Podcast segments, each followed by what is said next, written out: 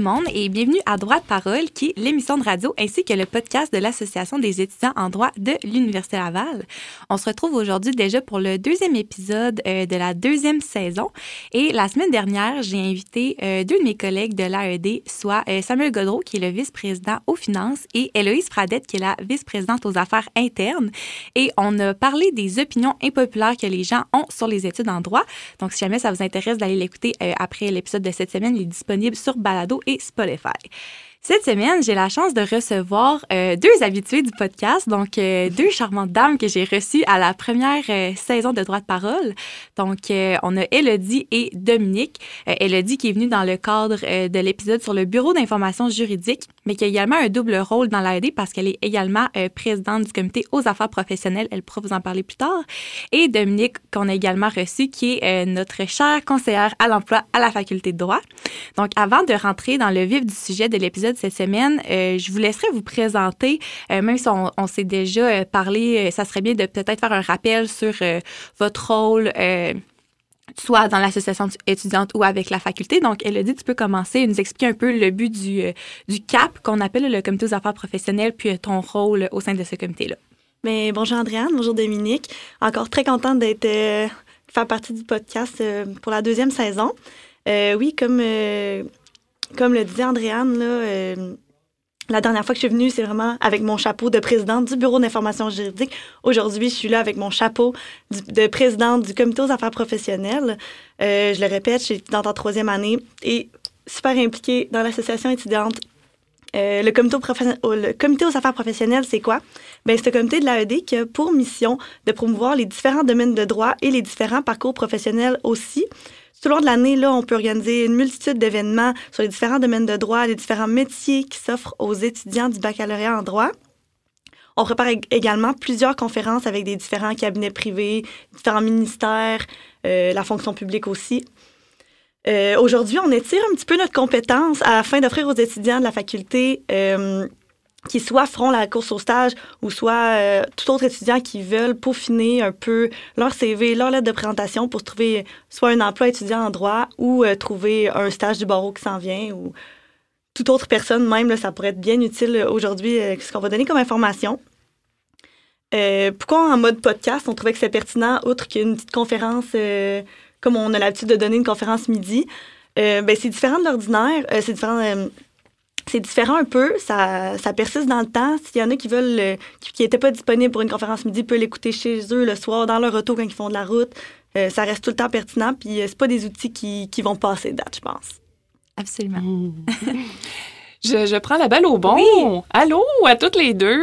Quel beau privilège d'être à nouveau invitée à ton podcast, Andrea. Oh, merci. de l'invitation et quel grand, quel grand plaisir et privilège d'accompagner Elodie parce qu'elle et moi avons eu cette année à collaborer à, différents niveaux hein, pour l'organisation euh, d'événements pour les étudiants. Mais euh, pour ma part, une conseillère en emploi, c'est quoi? C'est une professionnelle de l'orientation, en fait, qui connaît à la fois la, la personnalité, l'importance de la conscience de soi et qui connaît le marché du travail aussi. Alors, mon principal objectif avec les étudiants de la faculté, c'est de les outiller en avance, de un, à bien se connaître, de deux, à identifier leur objectif professionnel, puis de trois, bien entendu, à concevoir les bons outils stratégiques pour intégrer le marché. Alors, on parle de CV, lettre de présentation, profil LinkedIn, technique d'entrevue. Alors, dans le cadre de mon mandat, moi, je relève du service du développement professionnel, qui est une importante entité sur le campus de l'Université Laval, où on y retrouve plus de 25 experts en employabilité. Mais ma tâche, elle est vraiment attitrée à tous les étudiants de tous les cycles de la faculté euh, de droit la raison pour laquelle je suis avec vous aujourd'hui. Super, merci. Puis avant de continuer, je voulais rappeler euh, que Dominique, tu es déjà venu la session dernière avec Selena, qui est notre vice-présidente aux affaires professionnelles dans l'AED. Puis euh, l'épisode, il est encore disponible. Si je me souviens bien, c'est l'épisode 5 qui s'appelait La vie professionnelle en droit. Donc, en complément avec l'épisode d'aujourd'hui, je pense que ça serait euh, vraiment pertinent pour les étudiants d'aller écouter celui-là aussi. Je pense que les deux ensemble, ça fait comme le tour de toute l'information pertinente à avoir pour se préparer à votre vie professionnelle après votre vie universitaire. Donc, on va tout de suite sauter dans l'épisode euh, de cette semaine et les sujets qu'on va aborder. Donc, euh, premièrement, comme vous le savez, la course au stage euh, approche à grands pas, mais aussi toutes les autres opportunités professionnelles. Donc, on va aborder aujourd'hui les sujets de la recherche d'emploi, du dossier de candidature, les différents outils qui sont disponibles pour les étudiants, puis les techniques d'entrevue. Donc, on peut commencer tout de suite là, avec le premier sujet, si je peux dire, qui est euh, la recherche d'emploi et de stage. Puis ça, je pense que c'est vraiment ce qui arrive euh, le plus à grands pas avec la course au stage. Non, c'est ça. Mais surtout, avant le CV, avant la lettre de présentation, il faut trouver notre job, notre stage de rêve. Je pense que c'est ça qui est le plus important, qui peut nous motiver à justement écrire une belle lettre de présentation, à faire un beau CV. Quand on a un but au, au, euh, au final qui nous intéresse vraiment beaucoup, ça fait en sorte qu'on peut, qu'on peut mettre encore plus de temps dans tout ça. Euh, Dominique, comment qu'on fait ça? Autant que ce soit pour la course au stage ou autre, comment qu'on fait pour trouver notre job de rêve, notre stage de rêve? Il y a tellement d'opportunités qui sont offertes à nous. Là. Ah, t'as tellement raison. Quelle grande question existentielle. C'est quasiment ça. Surtout, hein, parce que vous le savez, on vous le dit dès le jour 1 que vous entrez au baccalauréat en droit. Hein, dès qu'on parle des opportunités, qu'est-ce qu'on vous dit? Le bac en droit mène à tout. OK, euh, intéressant, donc euh, réconfortant, j'oserais même dire, mais pouvoir aller vers tout, c'est comme pouvoir aller vers rien. donc, c'est comme de dire, ben, si on peut aller partout, c'est encourageant, mais comment est-ce que je cible, moi, ce qu'on identifie comme étant un objectif? Et la première chose à laquelle je vous invite à réfléchir, c'est vous rappelez-vous de la raison pour laquelle vous avez au départ choisi le baccalauréat en droit? Est-ce que c'est quelque chose à quoi vous rêvez? Hein? Il a dit, pour reprendre ton mot, job de rêve, depuis plusieurs années. Est-ce que vous avez été ambivalent entre un ou deux programmes? Est-ce que euh, vous avez décidé d'entrer dans le bac parce que vous aviez les notes puis que vous alliez décider en cours de route qu'est-ce que vous alliez faire? Moi, je vous avoue que peu importe la raison pour laquelle vous avez choisi le bac, l'important, c'est de faire un recul puis une réflexion depuis que vous y êtes. Qu'avez-vous vécu comme expérience dans l'académique? Rappelez-vous les cours que vous avez suivis. Rappelez-vous les profs qui vous ont enseigné. Euh, prenez le temps de réfléchir aux conférences auxquelles vous avez assisté. Et là, moi, je vous inviterai à retrouver ce que j'appelle vos moments wow.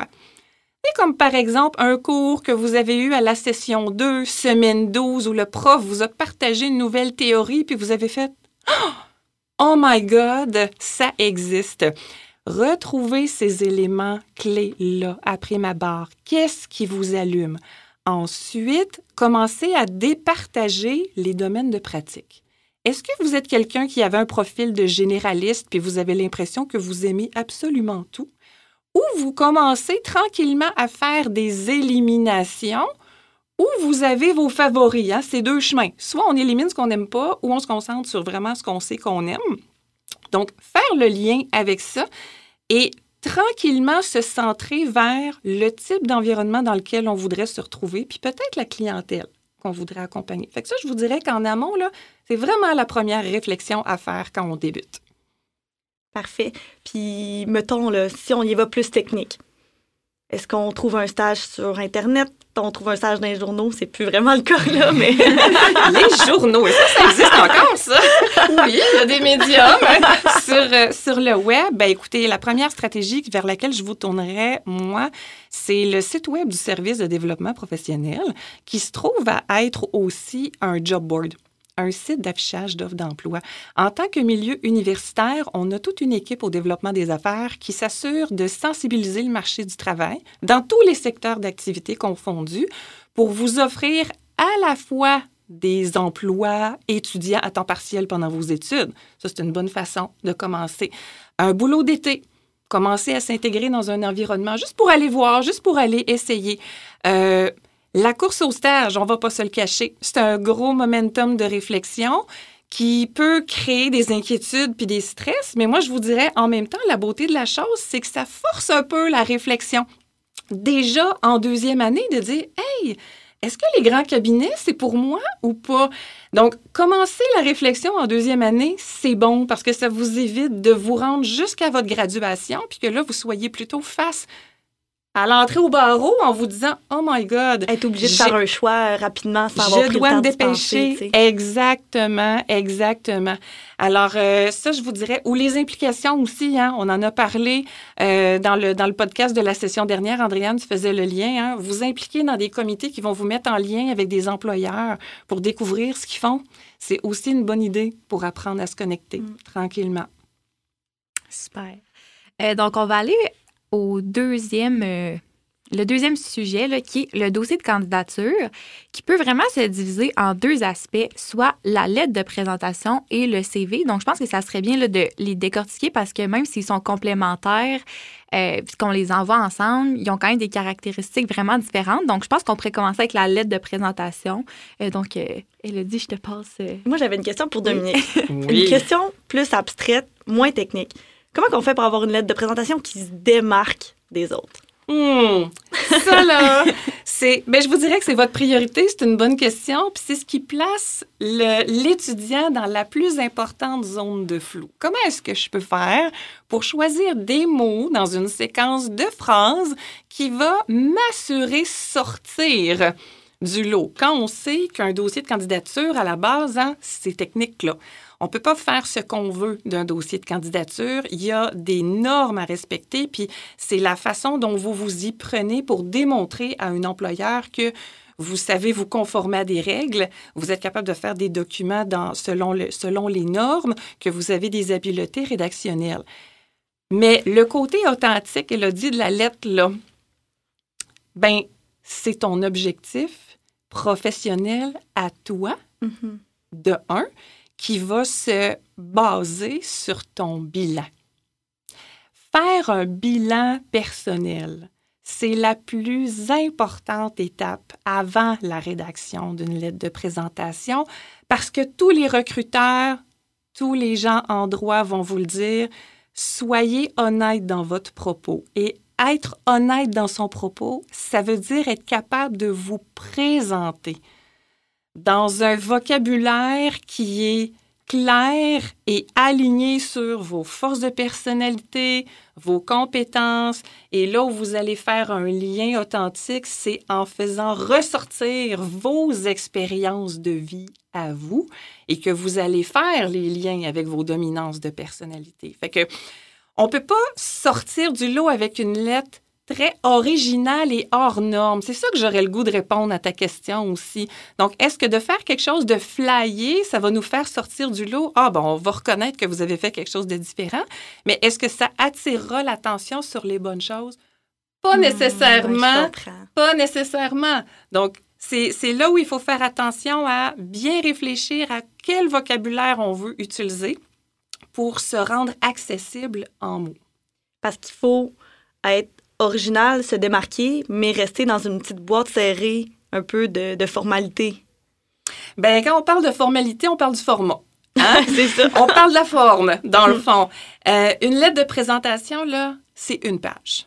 C'est clair, c'est officiel, c'est une, c'est une lettre qui ne déborde jamais sur une deuxième page. Ça, c'est pas facile, hein?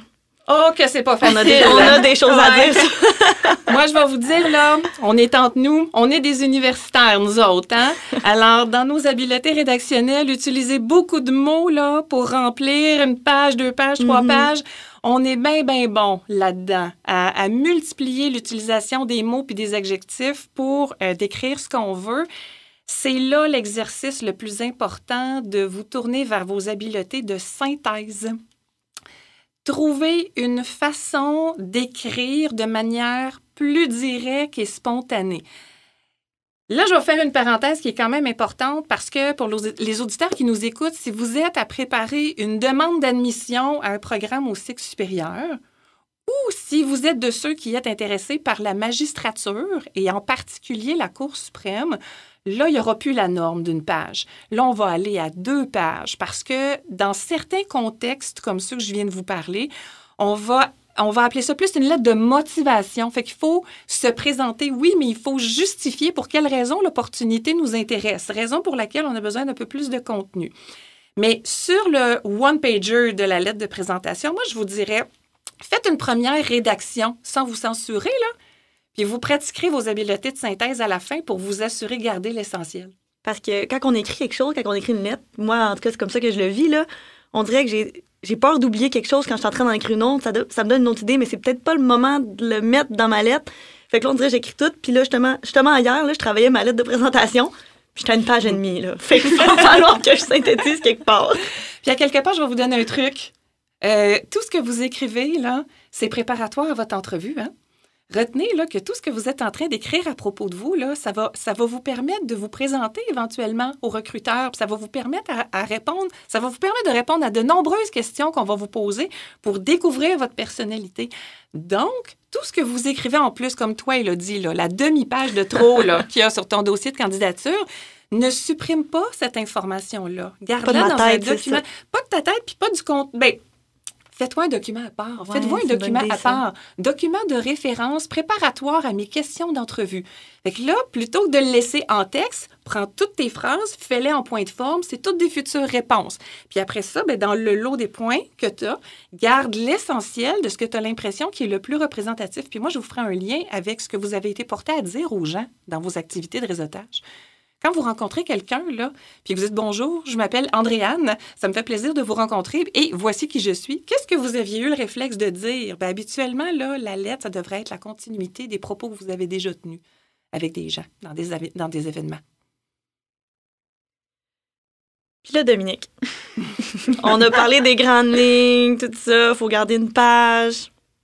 Qu'est-ce qu'on met concrètement en ordre dans une lettre de présentation? Ah Quand on veut commencer, on commence par quoi? Oui. Ben, la première chose, c'est la ville, la date. C'est facile, hein? c'est, le premier éve- c'est, c'est le premier élément en haut que vous allez écrire et les, euh, les coordonnées de, de l'employeur. C'est ce qui débute, votre lettre. Le nom de la personne qui s'occupe du recrutement, l'entreprise, son adresse.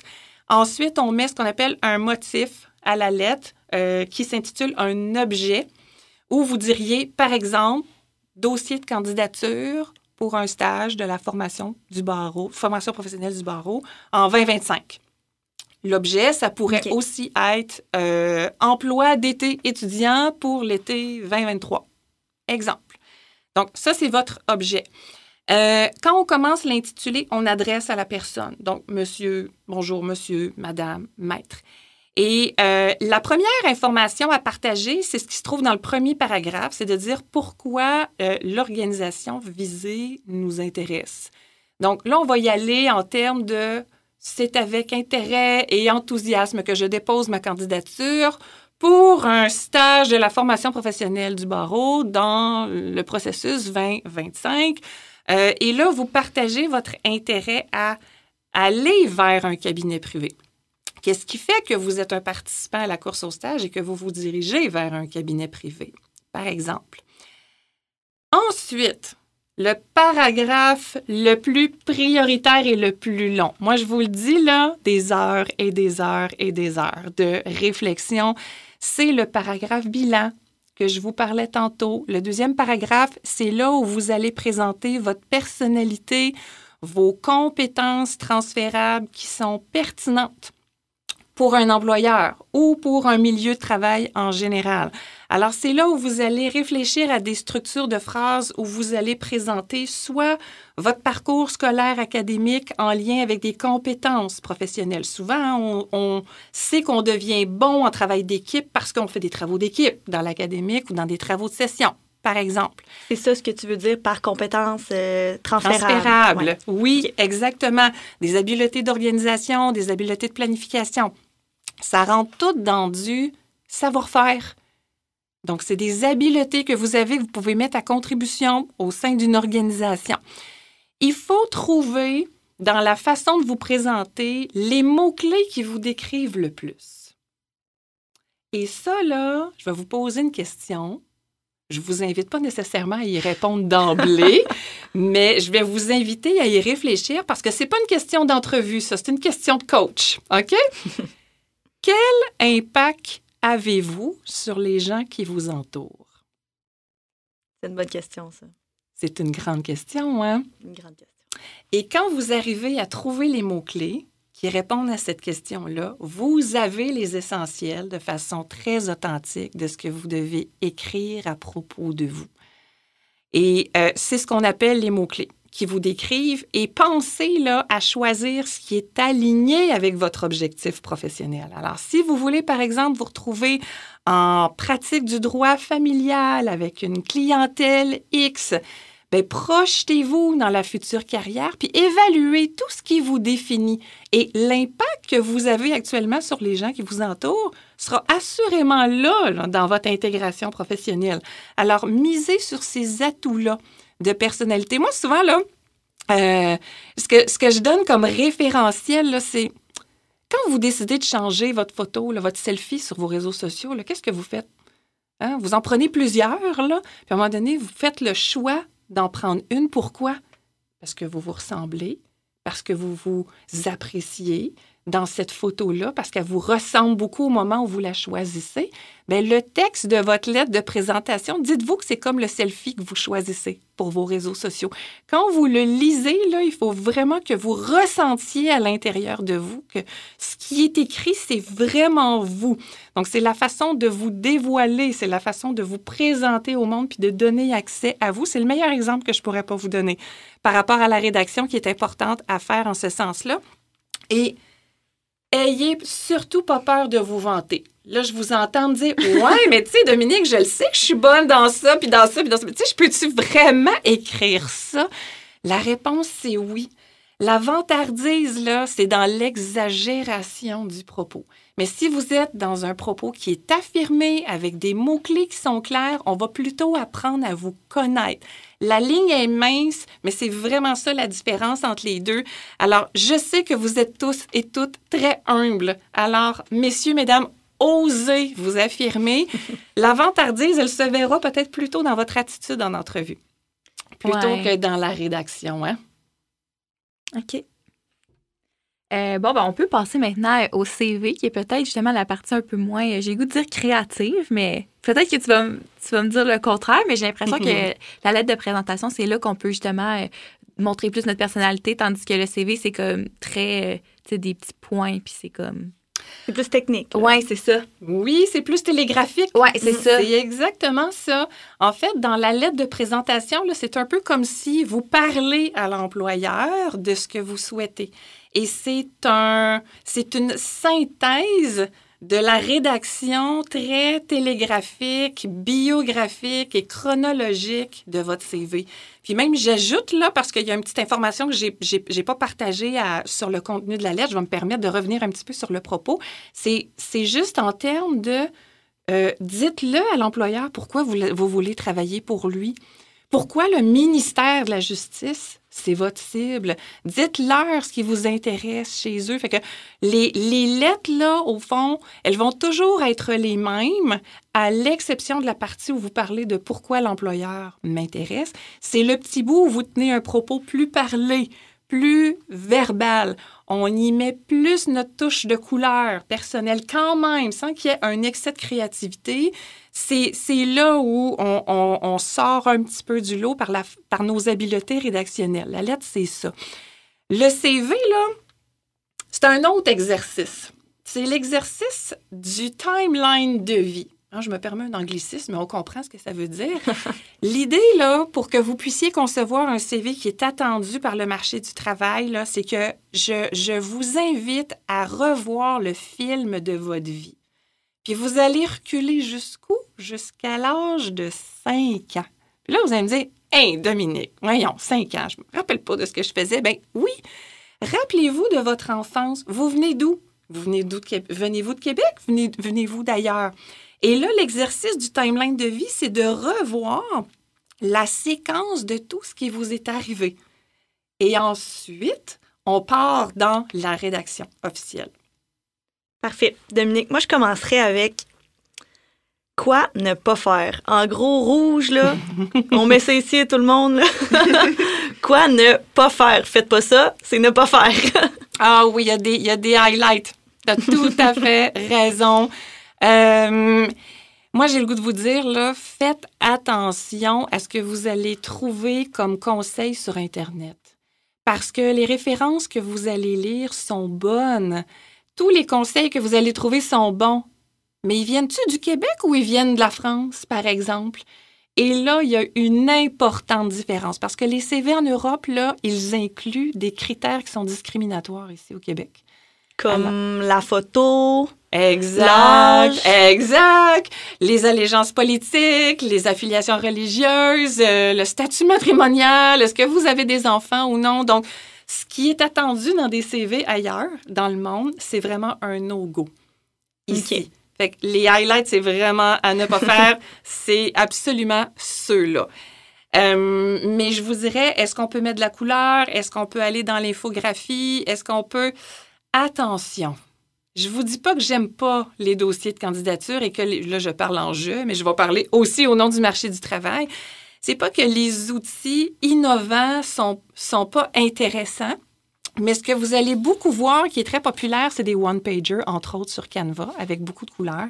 Et un one-pager, c'est tellement synthétisé que ça évite à l'employeur beaucoup de contenu accessible sur votre histoire. Puis moi, je vous le dis, là, en droit, on veut savoir à peu près tout de votre parcours de vie. Alors, gardez à nouveau la méthode traditionnelle du CV noir sur blanc, puis évitez aussi les abréviations. S'il vous plaît, écrivez au long tout ce que vous voulez dire. On ne peut pas penser qu'un employeur connaît le jargon universitaire avec ses abréviations. Ça, c'est un important conseil aussi. Puis là, tu parlais euh, pas de one-pager. Donc, Hmm. ça veut dire que notre CV, contrairement à notre tête de présentation, peut être plus qu'une page. Est-ce qu'il y a un nombre de pages maximum, minimum? Moi, je vous dirais, d'habitude, là, quand on est rendu à l'université, on a un deux pages au moins. On a un deux pages au moins à remplir. Euh, Est-ce que c'est un no-go d'aller sur la troisième page? Ben, absolument pas. Là, ce qu'il faut vérifier avec vous, c'est combien d'expériences de travail vous avez. Puis moi, je vous le dis, là, il faut rien supprimer. Alors, toutes vos expériences de vie professionnelle et toutes vos expériences de bénévolat depuis le tout début. Ce qui fait que souvent, on va dire, ben, est-ce que je supprime ma première job dans le casse-croûte du coin de la rue quand j'avais 15 ans? Tu sais, c'est pas vraiment lié au droit, cette expérience de travail-là. Non, non, non, non. C'est super important de faire honneur à tous les employeurs qui vous ont donné votre première chance. Puis savez-vous quoi? Les avocats, là, tout comme vous et moi, là, ils ont commencé par ces emplois-là. hein. Que on dur veut- de se penser des fois, mais c'est vrai. ben oui, souvent on a, a l'impression qu'il faut les mettre sur des piédestals, puis que ces gens-là, oh, c'est sûrement eux qui ont eu les plus grosses jobs et tout, mais pas nécessairement. Il faut leur montrer qu'on a la même histoire de vie qu'eux autres, en fait. Parce qu'on dirait que j'ai de la misère à me dire à quel point que les employeurs veulent, les professionnels veulent savoir qu'à 14 ans, je travaille dans un Tim Hortons, que je travaille dans un cinéma à 15, puis dans un salon de bronzage à 18. Tu sais, j'ai misère avoir un peu la pertinence de ça. Fait que, on est moins porté, je pense. Je qu'on est porté à éliminer tout ça, se faire de la place pour le reste, pour que le reste brille plus. Mais ce que tu dis, c'est faut pas, faut être fier de ce qu'on a déjà été. Ben, tu pourrais me poser la question, Dominique, les employeurs veulent-tu vraiment voir ça? Puis je te dirais oui, parce que c'est pas la nature de la tâche qui est importante, c'est le développement de compétences que vous y avez fait. Si vous, si vous oubliez de mettre ou si vous omettez de mettre ces informations-là, ben moi, je vais vous le dire entre guillemets, là, tout ce qui n'est pas sur le CV, ben les employeurs vont penser pendant ce temps-là que vous écoutiez des séries puis des films sur Netflix. Et on se comprend que ce n'était pas le cas.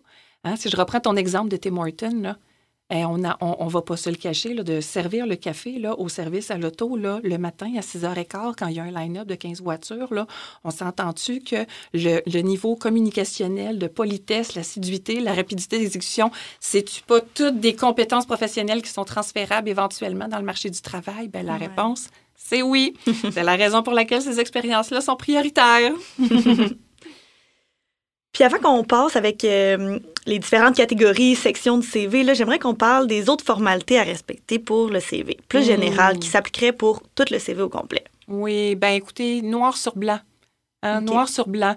Si vous prenez de la couleur, prenez de la couleur foncée et faites un test d'impression avant de l'envoyer parce qu'il y a des recruteurs qui travaillent encore avec les copies papier.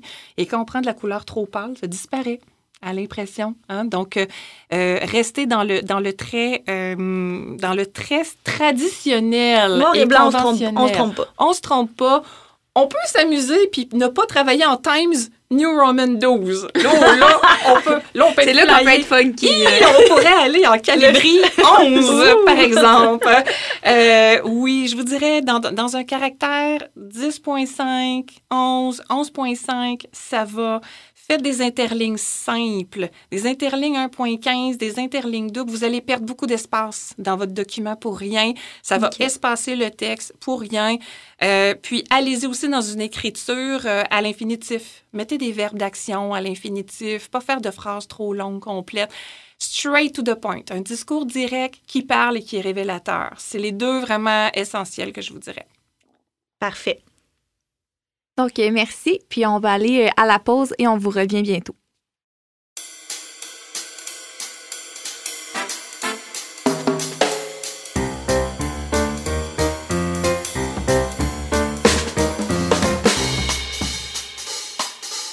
Donc, on est de retour à droite parole avec Elodie et Dominique et on va continuer à parler euh, du CV et plus précisément les différentes euh, catégories ou les différentes sections qu'on peut mettre dans un CV. C'est ça, Dominique. Moi, là, ma question, là, je suis une fille qui aime ça quand c'est technique, que c'est clair. Je commence par quoi, je finis par quoi? C'est quoi la meilleure structure à avoir dans un CV? Hmm, puis là, là, on évite l'originalité, on suit le processus. On suit la procédure. ça veut, ça, est-ce que ça veut dire, ouais, mais Dominique, on va tout avoir un CV pareil? La réponse, c'est oui. Puis savez-vous pourquoi ça doit être oui? C'est qu'un employeur, là, qui a des dizaines et des dizaines de CV à lire, là, il veut pas la chercher l'information. Quand on dit là, que ça prend 10 à 12 secondes, lire un CV là, en première lecture, ben, c'est parce qu'on respecte l'ordre de l'information qu'on présente. Alors, au tout début, vos coordonnées. Ensuite, si vous êtes une personne qui maîtrise plusieurs langues, déjà là, en haut du CV, on va les présenter. Vos études, vos bourses et distinctions, les expériences de travail pertinentes que vous avez eues. On pourrait même appeler ça les expériences pertinentes en droit, si vous en avez. Ensuite, on va sortir du lot vos autres expériences de travail.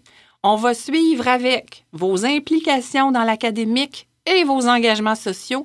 Et à la toute fin, si vous avez envie d'un petit partage plus personnel, on réserve une section qu'on appelle les activités, les passions, les loisirs, les sports.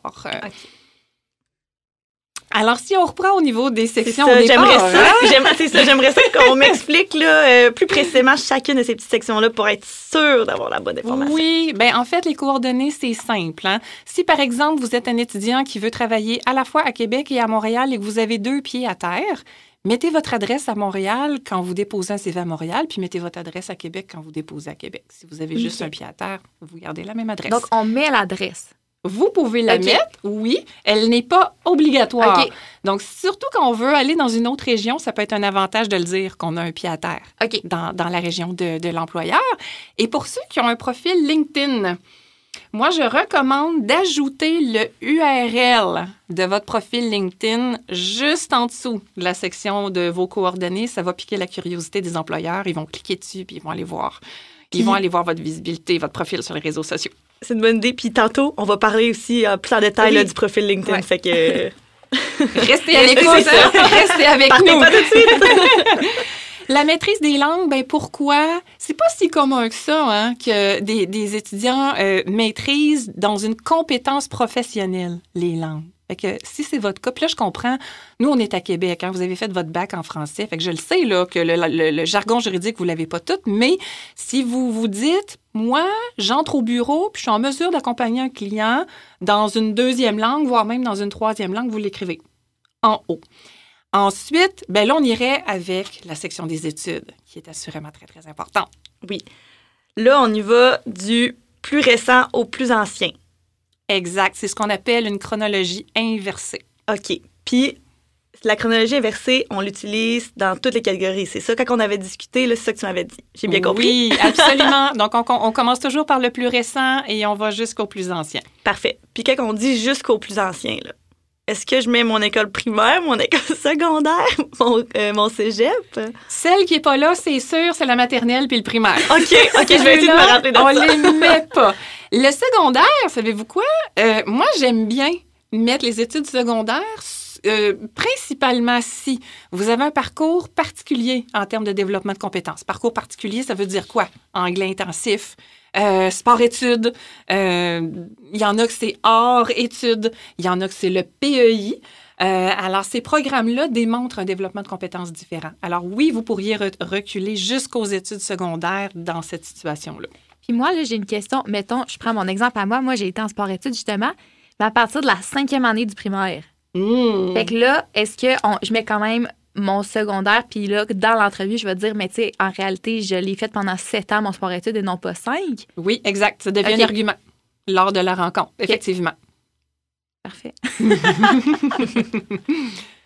Puis là, euh, tu sais, moi, Andréane, puis tous les étudiants du bac, on est au bac, on n'a pas notre, pas notre certificat, on n'a pas notre diplôme. Comment qu'on l'écrit dans notre CV? C'est quoi la différence quand on, on a notre diplôme puis on n'a pas notre diplôme? Il y a Ah, une façon oui. différente de l'écrire, hein? Oui, absolument. En fait, parce que vous êtes en cours d'études actuellement et que vous n'avez pas décidé d'abandonner le parcours, vous allez écrire baccalauréat en droit avec l'Université Laval, mais au niveau de la date, vous allez écrire obtention prévue 2023, 2024, 2025. Donc, on va projeter que pour l'instant, vous êtes dans le bac et que le diplôme s'en vient.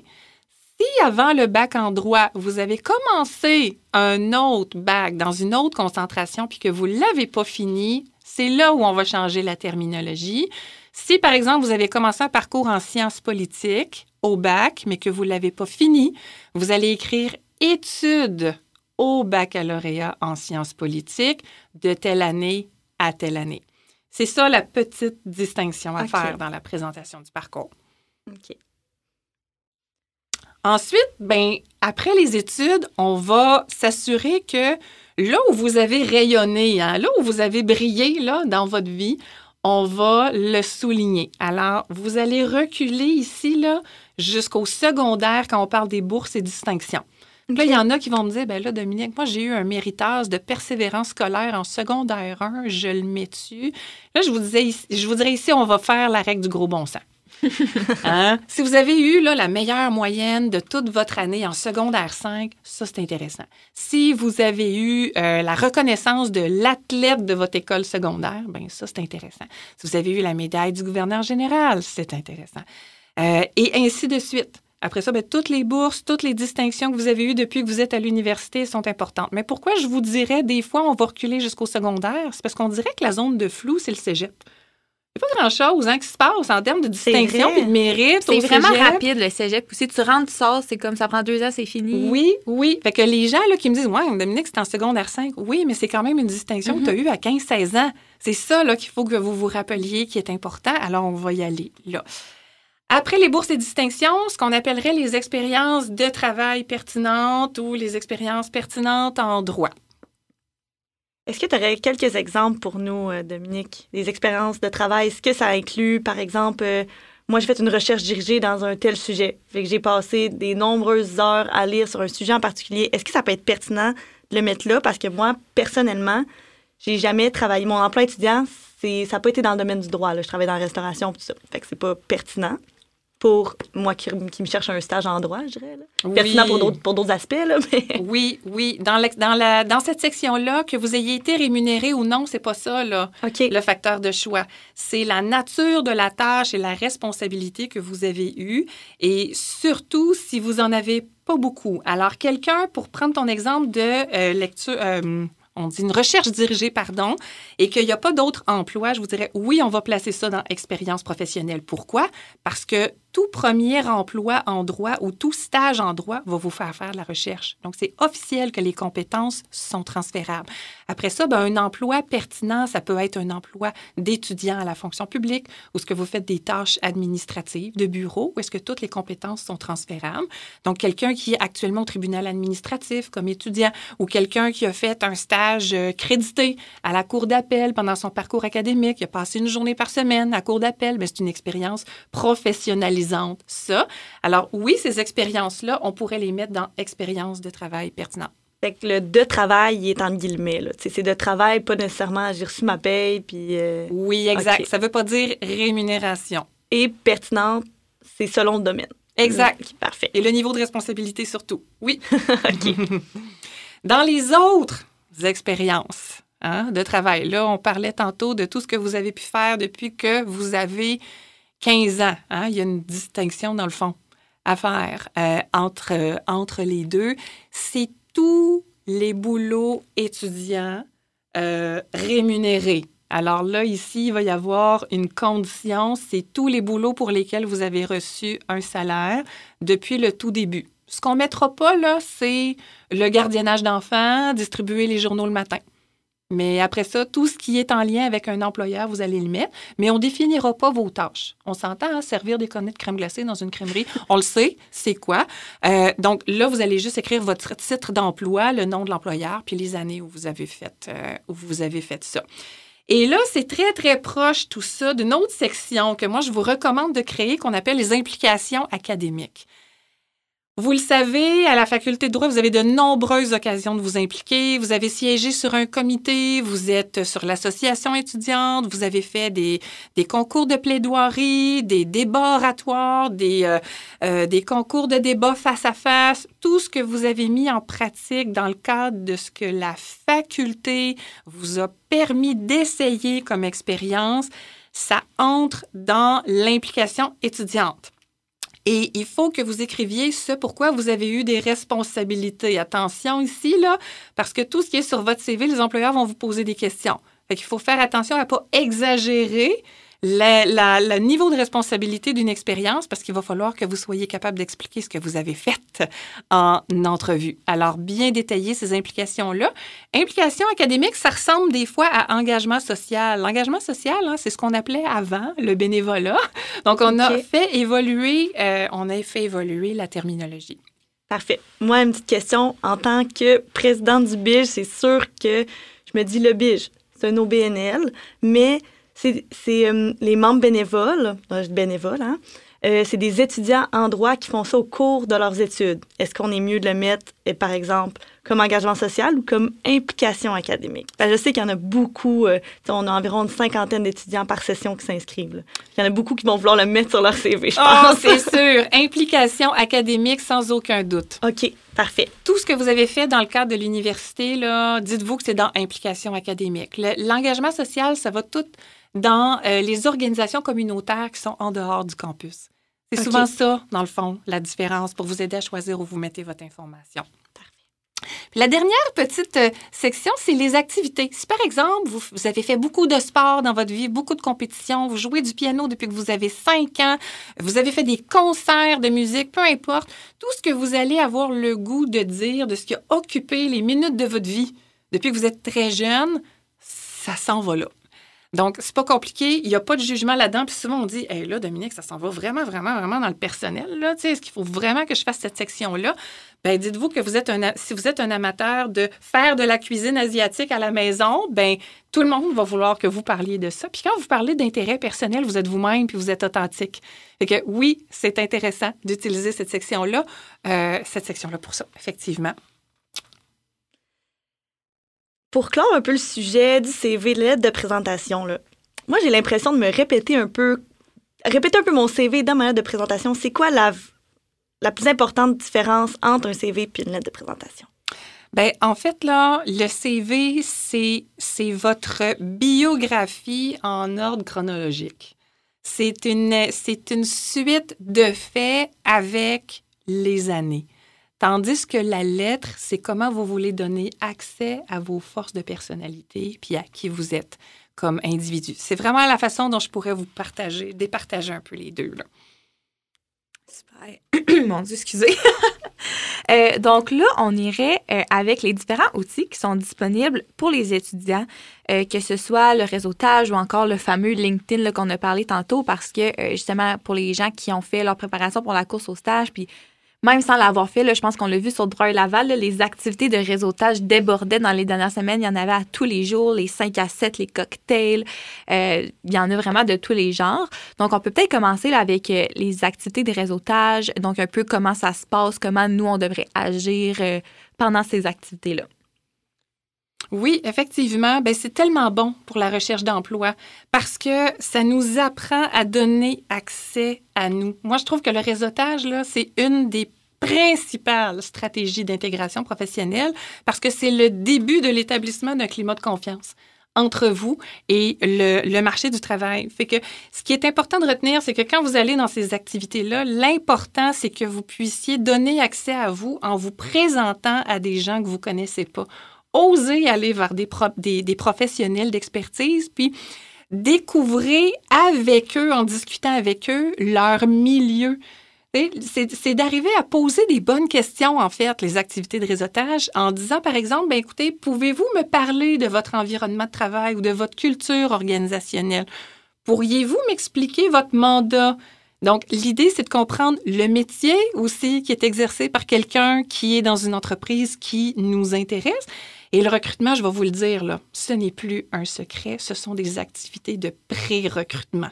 Alors, quand on dit, ah, c'est le fun, la, la, faculté est très vivante, puis on a plein de soirées sociales et tout, puis on y va pour discuter, oui, mais dites-vous qu'on retient toujours comment on s'est senti en votre présence en fonction de ce que vous nous avez dit. Alors, gardez toujours en tête qu'il faut que vous alliez dire là ce que vous voulez comme objectif. Puis est-ce que tu considères que euh, ces activités-là sont un peu obligatoires pour nous préparer, ben pas obligatoires, mais je vais utiliser ce mot-là quand même, pour nous préparer euh, euh, à notre vie professionnelle, nous préparer à nos entrevues, stages, etc. Puis est-ce que c'est pertinent de s'investir dans la vie étudiante, même si on ne fait pas partie d'un comité? Ce n'est pas obligatoire, c'est pertinent. Je vais utiliser les mots. les mêmes mots que j'ai De tes deux questions, oui, absolument. Parce que, euh, en fait, l'idée, là, c'est de vous mettre dans l'action puis de vous mettre en pratique. Fait que oser, pendant que vous êtes dans l'académique, parler à des gens du milieu en avance, c'est vraiment une bonne idée. Puis de s'impliquer, ça vous fait connaître des nouvelles personnes, ça vous fait établir des nouvelles collaborations avec d'autres personnes, puis ça vous fait développer des compétences dans des engagements où vous n'êtes pas nécessairement dans un boulot 8 à 5 du lundi au vendredi. Alors, organiser des événements, euh, faire des invitations à des conférences, tisser des liens avec des partenaires du milieu, c'est très, très formateur. Euh, pour, euh, pour votre préparation à l'intégration en emploi. Alors, non obligatoire, mais très pertinent. conseillé. Conseillé. Fortement conseillé. Ensuite, est-ce que ce serait possible pour toi de me dire c'est quoi LinkedIn puis à quoi ça sert? Ah oh, oui. De un, c'est pas un nouvel outil. Hein? Je vous le dis, cet outil-là, ça fait des années que ça existe, mais LinkedIn, c'est un, réseau, c'est une plateforme de réseautage professionnel. Vous avez un, Instagram, vous avez un Facebook et autres que je ne connais peut-être pas moi-même, mais le LinkedIn, c'est le réseautage professionnel par excellence. Euh, moi, je vous recommande au minimum de créer votre profil. Hein. Avoir une page sur LinkedIn, c'est un profil professionnel. Comme pour dire, on est là. là. si le recruteur nous, nous cherche, ben, il va, au moins il va nous trouver, il va savoir ce qu'on a de scolarité. Oui, c'est ça. exact. LinkedIn, dites-vous que c'est une base de données de contact. C'est la meilleure chose que je pourrais vous dire par rapport à ça. Les gens, s'ils vous rencontrent dans une activité de réseautage, là, ils vont vous chercher avec le nom que vous avez dit votre nom, votre prénom, votre nom de famille, ils vont vous chercher avec ça. Donc, vous, euh, vous créez un profil bien simplement. Hein. Première étape, c'est vraiment ça. Euh, vous prenez votre CV. On a parlé du CV tantôt, là. Vous prenez le CV que vous avez fait, vous prenez l'essentiel de votre dossier de candidature et vous copiez-collez l'information dans la plateforme parce que, dans le fond, vous allez, vous pouvez pas être créatif sur LinkedIn. On vous impose des catégories de présentation de vous-même. Alors, vous allez copier principalement votre euh, baccalauréat actuel en droit, les principales implications académiques que vous avez, euh, au moins une expérience pertinente, euh, sinon la plus récente. Même si c'est dans un restaurant, si c'est ce que vous faites à l'heure actuelle, je veux voir quand même que vous travaillez. Un essentiel, la photo. On a dit tantôt, pas de photo sur le CV, mais là, on est sur un site de réseautage. Une belle photo, ça peut être un selfie que vous prenez avec votre cellulaire. Là, hein? On ne se casse pas la tête, on n'est pas obligé de se payer un, photographe professionnel pour ça. Euh, une belle photo, regard vers l'avant, un beau sourire et un titre révélateur. Le titre, c'est quoi? C'est ce qui se retrouve en dessous de votre nom. Quand vous ouvrez votre profil, vous avez votre photo, votre nom. En dessous, c'est un titre. On écrirait principalement en ce qui vous concerne étudiant en droit. Puis là, vous pourriez faire un slash parce qu'il y a un nombre de caractères définis où vous pouvez écrire plusieurs choses dans votre titre. Mais vous pourriez, par exemple, ensuite écrire euh, aspirant, avocat en droit des affaires si vous savez déjà ce que vous voulez faire. Mais le principal, ce serait étudiant en droit. On n'écrit surtout pas un titre du genre en recherche de stage. Parce que vous comprendrez bien qu'il n'y a personne sur la plateforme LinkedIn qui va chercher at large quelqu'un qui est en recherche d'emploi. Donc, il faut y aller de façon très spécifique, mais je vous le dis, là, c'est l'outil que les employeurs utilisent le plus pour chercher des candidats. Et dès qu'on a des CV dans les mains, la curiosité nous emporte et on s'assure de voir si vous êtes sur les réseaux sociaux. Justement, pendant, euh, sur LinkedIn, on voit qui, qui a recherché notre profil. Oui. on voit huit personnes ont cherché votre profil cette semaine, dix personnes. je pense qu'avec le recrutement qui s'en vient, ça va pas ben oui. On, va on voit comme les, de qui, mettons, trois personnes chez Cabinet X aussi. Là. On voit comme les entreprises qui t'ont le plus cherché. C'est quand même intéressant pour nous aussi, après, de ben voir, hey, crime, euh, ils savent chez qui ils m'ont cherché, ils ont, parlé de moi ou peu importe.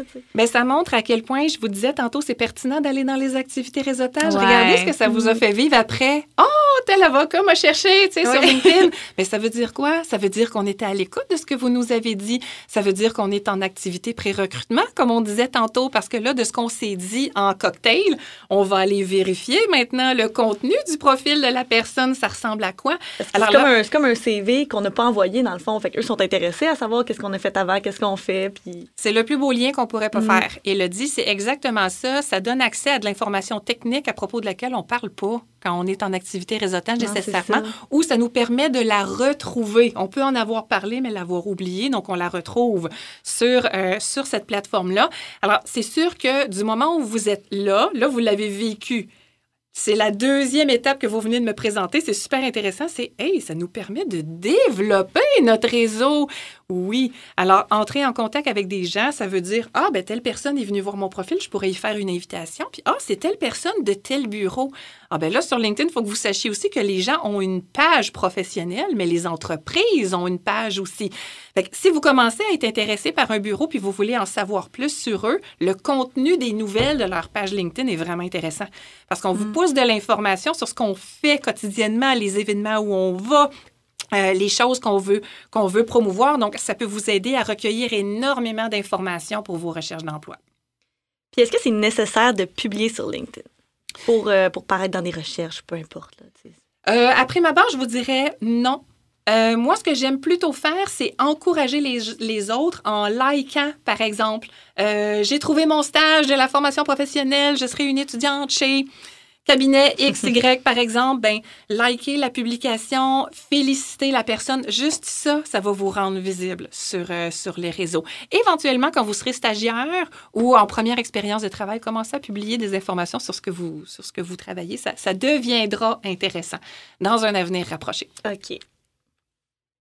Donc maintenant, on va y aller pour le dernier moment et non le moindre, euh, qui est l'entrevue. Donc euh, là, c'est une fois que justement notre beau CV a été retenu, on a fait toutes nos activités de réseautage, puis là, la personne me dit parfait, je veux te passer en entrevue. Le moment qu'on attend. Oui. Est-ce que tu aurais quelques techniques d'entrevue à nous proposer, Dominique? Oh, j'en ai tout plein, tout plein, tout plein. on pourrait en parler des heures. Mais aujourd'hui, on focus sur l'essentiel, OK?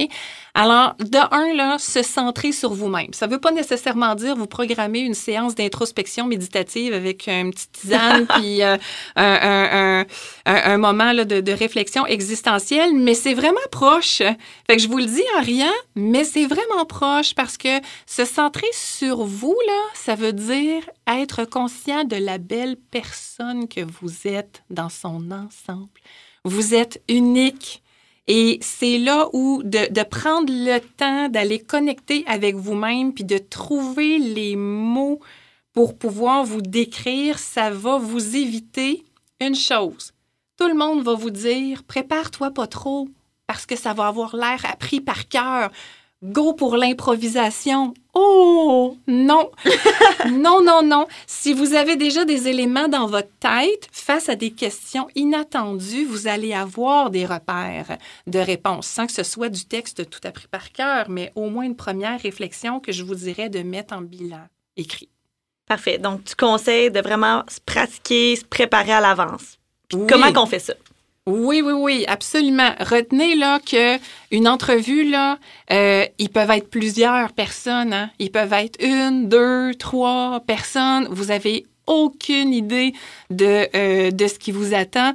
Euh, donc moi, il y a trois thèmes sur lesquels je veux que vous vous, vous, centriez puis que vous travaillez à réfléchir, c'est la connaissance de vous, la connaissance du poste. Avez-vous une idée du mandat qu'on vous propose? Puis la connaissance de l'entreprise au minimum. C'est quoi la mission du bureau? C'est quoi leur valeur? C'est quoi leur domaine de pratique? Puis quel client ils desservent. Fait que ça, il faut être en bonne, bonne possession de ces, de ces informations-là. Puis je vous fais un lien dans le guide carrière en droit de l'Université Laval qui est disponible sur Internet. Vous avez des questions préparatoires à toutes ces sections-là que je viens de vous énumérer. Alors, ça serait Ah, une bonne façon d'aller vous préparer tout à fait. Puis les mises en situation, attendez-vous à on va vous mettre dans un contexte X, puis on va juste vouloir savoir comment vous réagissez. Fait que ça, fiez-vous à votre belle intelligence, votre façon de fonctionner dans la vie. Vous allez très, très bien euh, vous en sortir. Euh, là où les étudiants s'inquiètent un peu, c'est les questions de droit. Oh my God, si on me pose des questions en droit puis que je m'en souviens plus, qu'est-ce que je fais? De un, retenez que c'est vraiment rare. Il y a vraiment pas beaucoup de bureaux qui le font, euh, mais quand ils le font, c'est pour évaluer ce dont vous vous souvenez, mais surtout si vous n'avez pas la vraie réponse à la question, qu'est-ce que vous allez leur dire en termes de comment je ferais pour trouver la réponse à la question si au bureau j'étais face à un besoin d'information euh, en, en ce sens-là? Alors, Trois points principaux, connaissance de soi, connaissance de l'entreprise, potentiellement connaissance du poste, peut-être des petites mises en situation, c'est vraiment vos essentiels. Est-ce que tu aurais d'autres petits trucs, d'autres petites techniques de préparation d'entrevue, là, euh, des, des petits, des petits cues là, de quelqu'un qui connaît bien ça? Là? Vous allez trouver ça bien, bien comique. Moi, je vais vous prescrire un exercice. je vous dis, je vous prescris une rencontre entre vous et vous-même dans un but, vous parlez à voix haute, tout seul. Assez spécial quand même, on dirait. euh, Faut être à l'aise. Exactement. Mais savez-vous quoi? Là où les gens bloquent à l'entrevue, là, c'est pas parce qu'on vous pose des questions difficiles. Toutes les questions sont d'une simplicité. Écoutez les questions, il y a toujours un thème qui va être en lien avec les trois objectifs de travail que je vous ai donnés tantôt. Vous allez toujours être capable de répondre. Là où on bloque, c'est qu'on parle jamais de nous autres. Quand est-ce, les filles, que ça vous est arrivé, là, un samedi soir en famille, là, qu'on dise, bon, ce soir, le sujet du jour, c'est Andréane. on fait jamais ça, ni entre amis, ni en famille. On parle jamais de nous. On ne s'entend jamais nous-mêmes parler de nous. Là, vous me voyez venir, hein? C'est pour ça qu'on a peur de se vanter. On n'est tellement pas habitué de verbaliser le fait qu'on parle du plus beau produit en ville, nous-mêmes, qu'il faut se pratiquer. Prenez des marches, allez dehors, parlez-vous à voix haute, amenez votre bilan personnel. Vous avez parlé de vos forces, vos compétences, vos limites, puis pratiquez-vous à parler.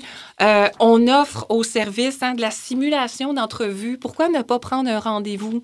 Avec le conseiller en emploi qui est attitré à votre faculté, en, en, en l'occurrence moi, et, euh, Un peu de pub, là. et où euh, je, je, je peux vous poser des questions. Faites-le avec des amis. Puis savez-vous quoi? Ça se pourrait qu'il y ait des employeurs qui vous invitent à des entrevues virtuelles.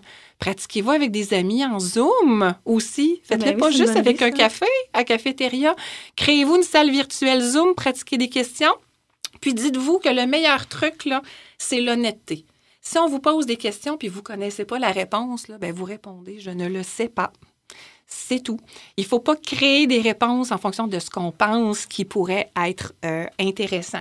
Alors, deux outils à vous recommander. Le guide carrière en droit dans lequel il y a des exemples de questions que vous pouvez lire et bien entendu les simulations d'entrevue à travers lesquelles moi je peux vous accompagner. Ben, merci Dominique. Euh, Colin, c'est vraiment intéressant.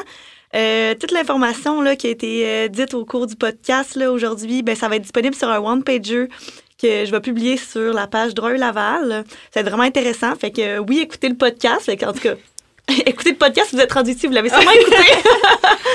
Puis après, ben, tu sais, au lieu d'avoir pris des notes, là, vraiment, je vais vous mettre l'information pertinente, les catégories du CV, tout ça, là, sur Droit Laval. Et sinon, c'est aussi disponible euh, sur les, le site, euh, c'est pas le site de la faculté, c'est... euh, Le service du développement professionnel. tout est là, CV, lettre de présentation, entrevue, ont tous des petits trucs pour nous, là, vraiment des beaux outils qui nous sont, qui nous sont offerts. Puis mon petit, mot, mon petit mot de la fin, là, si je peux me permettre, savez-vous ce que ce serait? Assurez-vous de toujours vous trouver beau et bon et performant. Euh, l'entrevue puis la recherche d'emploi en général, ça peut vous rapprocher beaucoup, beaucoup, beaucoup d'un sentiment potentiel de rejet. Hein? On veut pas échouer, on veut pas vivre ces émotions-là, mais ça fait partie du processus. Il y en a qui l'emportent, puis il y en a qui l'emportent pas. Moi, souvent, l'exemple que je donne aux gens, c'est l'exemple de l'ego dans le garde-robe. Hein, notre ego là, qui nous fait souffrir, là, puis qui nous, qui nous fait vivre des émotions. Quand vous vous préparez là, à aller en activité réseautage ou à aller en entrevue, là, on a une petite porte sur le cœur invisible ouvrez cette petite porte-là, allez chercher votre ego dans le fond de vous-même. Puis là, ouvrez votre garde-robe chez vous, puis lancez votre ego dans le fond de votre garde-robe, puis refermez la porte pour vous assurer que dans toutes ces démarches-là, là, vous êtes quelqu'un d'intéressant, mais ça se pourrait que ce que l'on cherche, c'est pas ce que vous avez à offrir. Alors, cette stratégie-là, rappelez-vous-en pour vous permettre de pas trop prendre les choses personnelles, puis de pas rester dans la déception trop longtemps. Si vous obtenez pas ce que vous voulez, c'est correct, on peut être mal pendant 24 heures, mais après, on se retrousse les manches, puis on se reprend, puis on continue d'avancer. C'est bien dit, Dominique, comme toujours. bon, ben écoutez, c'est ce qui conclut euh, l'épisode de cette semaine. Encore une fois, je vous remercie d'avoir accepté mon invitation. C'est toujours un plaisir euh, de vous avoir avec moi. Et euh, pour les auditeurs, je vous souhaite une belle semaine et on se retrouve la semaine prochaine pour un autre épisode de Droit de parole.